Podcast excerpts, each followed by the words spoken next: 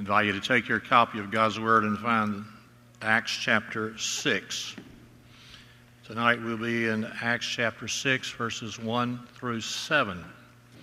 All Scripture is God breathed and is profitable or useful for teaching, rebuking, correcting, and training in righteousness. But one of the strategic chapters in all of the Bible is Acts chapter 6.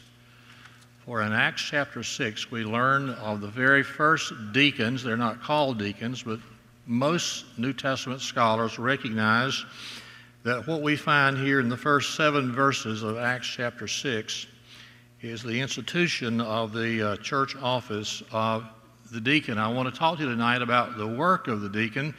This is a text familiar to all of you who've been here at any time, any length of time, but for some of you who are new, this may be unfamiliar to you and I am persuaded that it needs to be dealt with again and again, and so we do so tonight.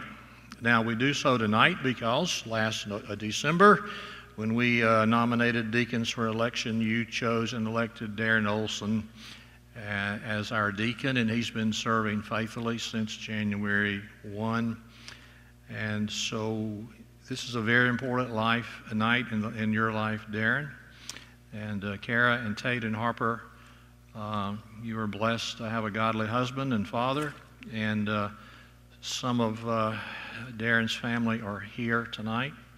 His, Jeff, his, brother Jeff is a pastor in Florida, where our Carpenters for Christ have been on mission, and he showed me on his phone uh, the finished work there, and we just got it too late to put it on the screen. So find Jeff at the fellowship tonight when we welcome the Paynes, and uh, let him show that to you. Uh, the deacon nomination process and election at Lakeview is, is, is uh, it's, a, it's a very uh, involved process that includes uh, prayer on the part of uh, all of us, and it includes uh, a detailed multi page questionnaire, an interview with the prospective deacons. With the deacon nomination committee, which is composed of the chairman of deacons, the vice chairman of deacons, the pastor, and one other deacon chosen by the chairman of deacons. And um, Darren, you were recommended and nominated because of your churchmanship and your godly character. Uh, we read in 1 Timothy 3 the qualifications for deacon service. Not going to deal with those tonight, but you can be sure we dealt with those back last fall when we were interviewing Darren Olsen. And so here we are tonight. I want to just remind all of us about this work of the deacon. And then we're going to lay hands on Darren and uh, welcome Brian and Heather Payne and their children. The New Testament uh, identifies two officers in the life of a New Testament church they are pastors and deacons. You may have a, a, version that says elder or overseer or bishop, depending on your translation. All of those terms are interchangeable for the office of pastor. We find the qualifications for pastors in the first part of Timothy, 1 Timothy 3, and the, for deacons in the verses following uh, the the verses identifying qualifications for pastors in 1 Timothy 3. We find these two offices identified for us in Philippians chapter 1, verse 1. Most of you are aware that at Lakeview we have 10 pastors and 12 deacons. I want to vouch for all of these men. They're all men of God. And uh, you know, I just made a mistake. We now have 11 pastors, Brian. I, I just sort of threw you out of the loop there, but I've said 10 for so long. Old habits are hard to break, but we'll be back to 10 come November. and uh, all of our pastors and all of our deacons are godly men. You don't need to be anxious about that. None of us are sinless, but these men are blameless and above reproach. And may I say, as the pastor, what a privilege it is for me to serve alongside my fellow pastors and the deacons in our church. I know of no church that has a, a finer staff, pastoral staff, and deacons than does Lakeview. Now, I want to just uh, uh, tell you that a pastor is a servant leader and a deacon is a leading servant. You make that distinction in your in your mind. A pastor is a servant leader and a deacon is a leading servant. And in the great plan of God for his church, God created those two office, offices for his church to function at maximum effectiveness. The first account of the deacons is given for us in Acts chapter 6. With our Bibles open to that chapter, I invite you uh, to follow along. Verse 1 In those days, when the number of disciples was increasing, the Grecian Jews among them complained against the Hebraic Jews because their widows were being overlooked in the daily distribution of the food. And so the twelve gathered all the disciples together and said, It would not be right for us to neglect the ministry of the word in order to wait on tables. Brothers, choose seven men from among you who are known to be full of the Spirit and wisdom. We will turn this responsibility over to them and give our attention to prayer and the ministry of the word. This proposal pleased the whole group. They chose Stephen, a man full of faith and the Holy Spirit. Also, Philip, Prochorus, Nicanor, Timon, Parmenas, and Nicholas from Antioch, a convert to Judaism. They presented these men to the apostles who prayed and laid their hands on them, and that's what we're going to do tonight. We're going to lay, some of us, five of us, are going to lay our hands on Darren Olsen and pray for him.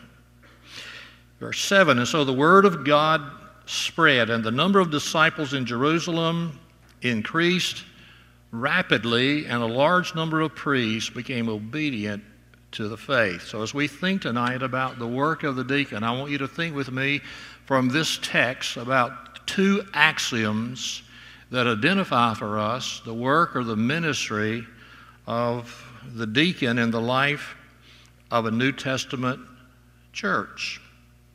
The first axiom is this the deacon serves the church by guarding the unity of the Spirit in the bond of peace. Now, there is an element in Southern Baptist life that says a deacon is a, quote, table waiter, close quote. And they base that on a reading of this text of Scripture, which, as we just read, deacons in the church in Jerusalem were chosen by the congregation uh, to take care of the needs of the widows. That's certainly a legitimate need, and certainly deacons are not above or beyond uh, doing that. But I want to suggest tonight that uh, the role of a deacon is far more important and far more strategic than just uh, serving food to hungry widows. Look with me in verse 1. In those days when the number of disciples was increasing, well, it was increasing. Look back in chapter 4, verse 4. Acts chapter 4, verse 4. But many who heard the message believed. Now, watch this and the number of men grew to about 5,000. 3,000 were converted and baptized the day of Pentecost, chapter 2 in Acts. And now we get over to chapter 4, verse 4, and the number of men is about 5,000. Now, sometimes we use that term uh, man in a generic way to include male and female. So I called Dr. Rob Plummer, who is professor of New Testament at the Southern Baptist Theological Seminary, and I asked him about that. And he said the word translated for men here in chapter 4, verse 4, is the word which means males. So I asked him, in light of that, Dr. Plummer, how many members do you think the church had? If they had 5,000 men, he says, well, they probably had between 12,000 and 15,000 members in the church in Jerusalem by this time. So this is a very large church. Now let's go back to chapter 6. Look at it again, verse 1. In those days when the number of disciples was increasing, the Grecian Jews, that is, uh, the widows uh, who spoke uh, Greek. They were the Hellenistic Jews. They were racially Jews, but they had been dispersed across the Roman Empire, and they'd probably come back for, for Pentecost, and they they'd been converted, and they stayed, and they, they began to complain against the Hebraic Jews, that is, the, uh, the local uh, widows who uh, spoke Aramaic, because their widows were being overlooked in the daily distribution of the food. And so we have uh, a dispute among widows in the church in Jerusalem. They were murmuring and complaining. And may I say to you that uh, murmuring and complaining will destroy the witness of the church. So there's a problem here. Now, verse 2, we move into the solution. So the 12, this is the apostles. Uh, they gathered all the disciples together. I don't know where they gathered, gathered all these 12 to 15,000 people, but that's what the word says. They gathered all these people together, and they said to them, It would not be right for us, that is, for the 12 apostles, to neglect the ministry of the Word of God in order to wait on tables. I'm going to come back to this, but just say at this point, they had their priorities right. Verse 3 Brothers, choose seven men from among you who are known to be full of the Spirit and wisdom. We will turn this responsibility over to them. That is, the apostles will turn the responsibility of caring for the hungry widows over to these these men, these seven men, so that we can give our full attention to prayer and the ministry of the word. The implication is that the apostles, who had been primarily called to pray and teach God's word, were being diverted into caring for the widows. And they say it's not right for us to neglect the word the ministry of the word, and prayer. Uh, John Stott, in his masterful commentary on Acts, proposes that Acts chapter 6 showcases a last gasp ploy by Satan to neutralize the advance of the church. His first two attempts were one was direct persecution. We read about it in Acts chapter 4 where Peter and John were arrested and thrown in jail overnight. That didn't work. Then in chapter 5, we read about moral corruption in the church where Ananias and Sapphira lied to the apostles about the gift they said they gave, which they did not give. They had utterly failed to destroy the church. Stott says, and I now quote, the devil's next attack was the cleverest of the three. Having failed to overcome the church by either persecution or corruption, he now tried distraction. If he could preoccupy the apostles with social administration, which, though essential, was not their calling, they would neglect their God given responsibility to pray and to preach. Now, watch this, and so leave the church without any defense against false doctrine. Satan is a crafty foe, but he's no match for a spirit filled church. So we see in verse 7 that uh, the apostle said to the congregation, this large Jerusalem church, choose seven men, qualified men, in this case, full of the Spirit and of wisdom. And they said, uh, We're going to turn the ministry of taking care of the widows over to these seven men. Now, verse 4 says, and we will give our attention to prayer and the ministry of the word. And verse 5 says, this proposal pleased the whole group. The whole church was pleased with this proposed solution, and so they chose these seven men that you see here, named for us here. Uh, the interesting thing about this is all of these men, these are Greek names. So the, the community in the Jerusalem church that was complaining were the Greek speaking widows, And the church chose Greek, almost surely Greek speaking men, uh, as the, the people in the church who would address this, this need. And so they, verse 6, they laid their hands on them. They presented them to the apostles who prayed and laid their hands on them. Now, I want to propose again tonight what you've heard me propose uh, in the past. Uh, I don't believe these men were the ones, these seven men were the ones who fed the widows. Do the math. If you have 12,000 to 15,000 members, if 10% of your congregation are widows, that's, that's 1,200 to 1,500 widows.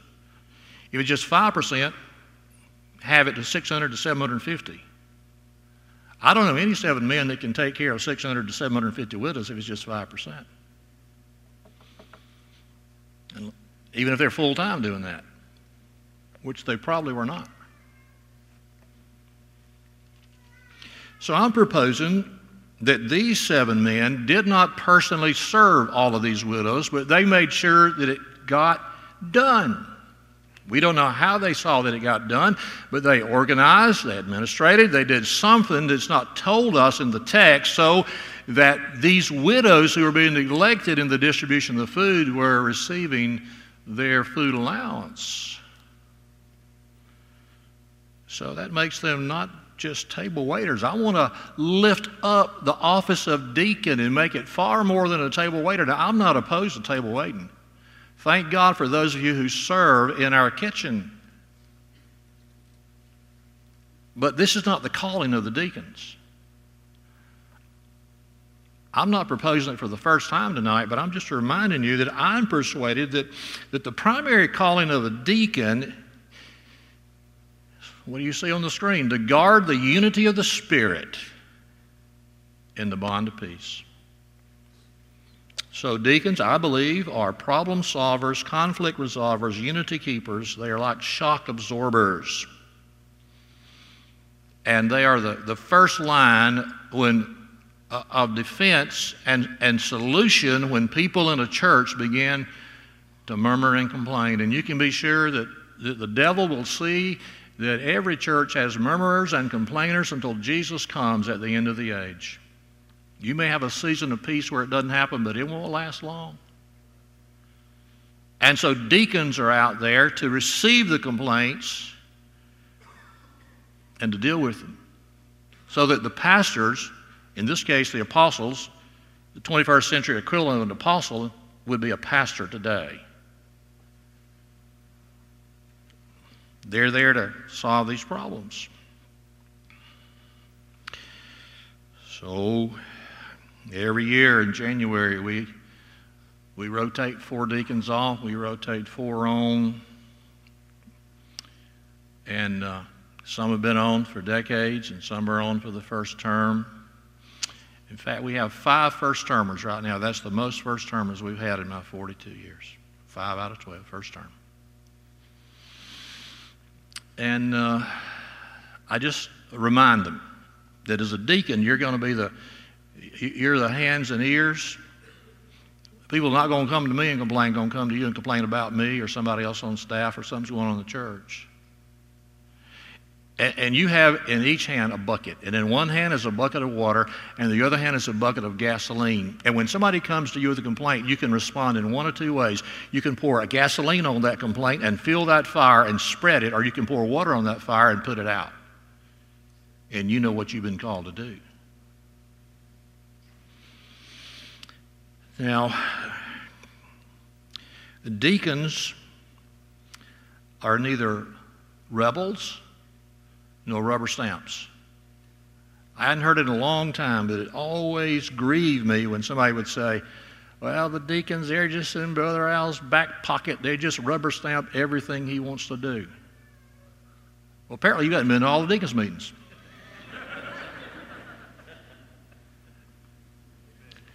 But I want to tell you, they're godly men. And all of our deacon recommendations to the church are unanimous, every one of them. Nothing ever comes to the church for a decision at a business meeting without it being a unanimous recommendation of the deacons. We, we, we, don't, we don't bring divided decisions. Sometimes it takes us more than one meeting to come to, to unanimity. And if we can't come to unanimity, it never comes to the, to the floor of the business meeting. I have friends of the churches who think that's strange. I want to tell you, the Holy Spirit is not double minded. Either the Holy Spirit is for proposal A or he's against it, but he's not both for it and against it at the same time. So if 10 deacons are for something and two are against, or two are for it and 10 are against, somebody missed the Spirit of the Lord. So instead of just rushing forward and pushing it through, let's just put, put it on pause and wait a month or two months, or sometimes we waited six months to move forward. I personally believe that there will never be a, a, a, a, split in this church as long as the pastors and the deacons can stay together. In my 42 years as pastor, we have never once had a recommendation come to the church in business meeting where the deacons voted down, not one time. Because the people know they're godly men and the recommendation is unanimous. So you ought to pray earnestly for your pastors and deacons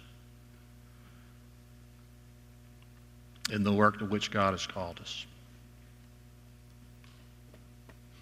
The deacon serves the church by guarding the unity of the Spirit. That's his calling. It may mean seeing that widows are, are nourished. It may mean a multitude of things. But that's the primary call right there. The second action I want you to see in Acts chapter 6 is this the deacon serves the church by guarding the pastor's time in prayer and the Word of God. Let me repeat that so you get it. The deacon serves the church by guarding the pastor's time in prayer and in the Word of God. Look again in chapter, uh, verses 2, 2, 3, and 4. So the twelve gathered all the disciples together and said, It would not be right for us to neglect the ministry of the Word of God in order to wait on tables. It's not that table waiting is unimportant or doesn't need to be done, but that's not the call that God had upon those apostles, nor is that the call that God has upon pastors. Verse 3 Brothers, choose seven men from among you who are known to be full of the Spirit and wisdom, we will turn this responsibility over to them. Verse 4 And we will give our attention to prayer and the ministry of the Word. Now, watch this. If we fail here, we fail. If the pastor fails to give his primary attention to, to ministry of prayer and the ministry of the Word, the pastor fails. Period. Exclamation point. Just over 42 years ago, the Pastor's Search Committee of Lakeview Baptist Church came to have their first interview with Kim and me in the den of the parsonage of the Carolina Baptist Church. We sat down, introduced ourselves, and I said, I want you to know that I'm, I will answer any and every question you have as honestly and as candidly as I can. I have nothing to hide. I said, before we begin the interview, I want you to know that I do believe that God will bring me to Auburn someday. But you need to know that I'm aware that the Lakeview Baptist Church is in a university community. But if you're looking for a pastor who's going to stand in the pulpit and try to hold his own with the scientists and the philosophers and the educators, I'm the wrong man. You need to go look somewhere else. Little did I know that every member of that search committee was either a professor, an administrator, or a staff member of Auburn University. Had no idea.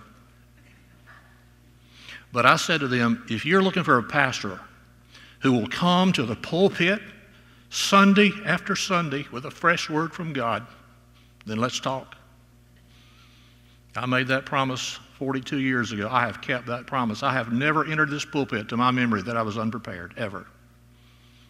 Now, I, always wish I had another day, another hour to make it better. But when I stand in this pulpit, I have, I have been in the Word, I've been in prayer, seeking the mind of God to feed you from the Word of God. There are preachers more intelligent, more articulate, more erudite than I, but I'm telling you, nobody can preach a better gospel. They may can preach it better than I, but they can't preach a better gospel. And you have honored me by allowing me to give the, the, the, majority of my energy across these 42 years to the ministry of prayer and the ministry of the Word. And I'm saying to you tonight, continue. You want to do Brian Payne a favor. Not only do you pray for Brian and his family, you let him be isolated as much as he needs to be isolated in the study and in the prayer closet, seeking the mind of God to stand in this pulpit Sunday after Sunday for the decades to come, teaching you the holy word of the living God. And the deacon serves the church by guarding the pastor's time. And deacons, you, you right heard on Brian Payne that he gets too busy doing the tyranny of the urgent because everybody's just nibbling at him, nibbling. Uh, Pastor Brian, can I have five minutes? And it usually turns into 35. Let your pastor spend time with God. And deacons, you make sure that it happens. I'm not worried about him. I tell you that. So, there's a lot more I could say.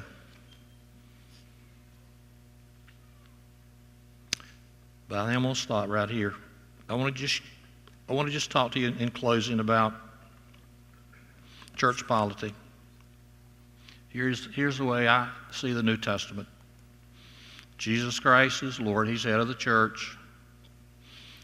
Church is led by the pastor, guarded by the deacons and affirmed by the congregation. That's God's method. God's work done by, in God's way will always have God's blessing.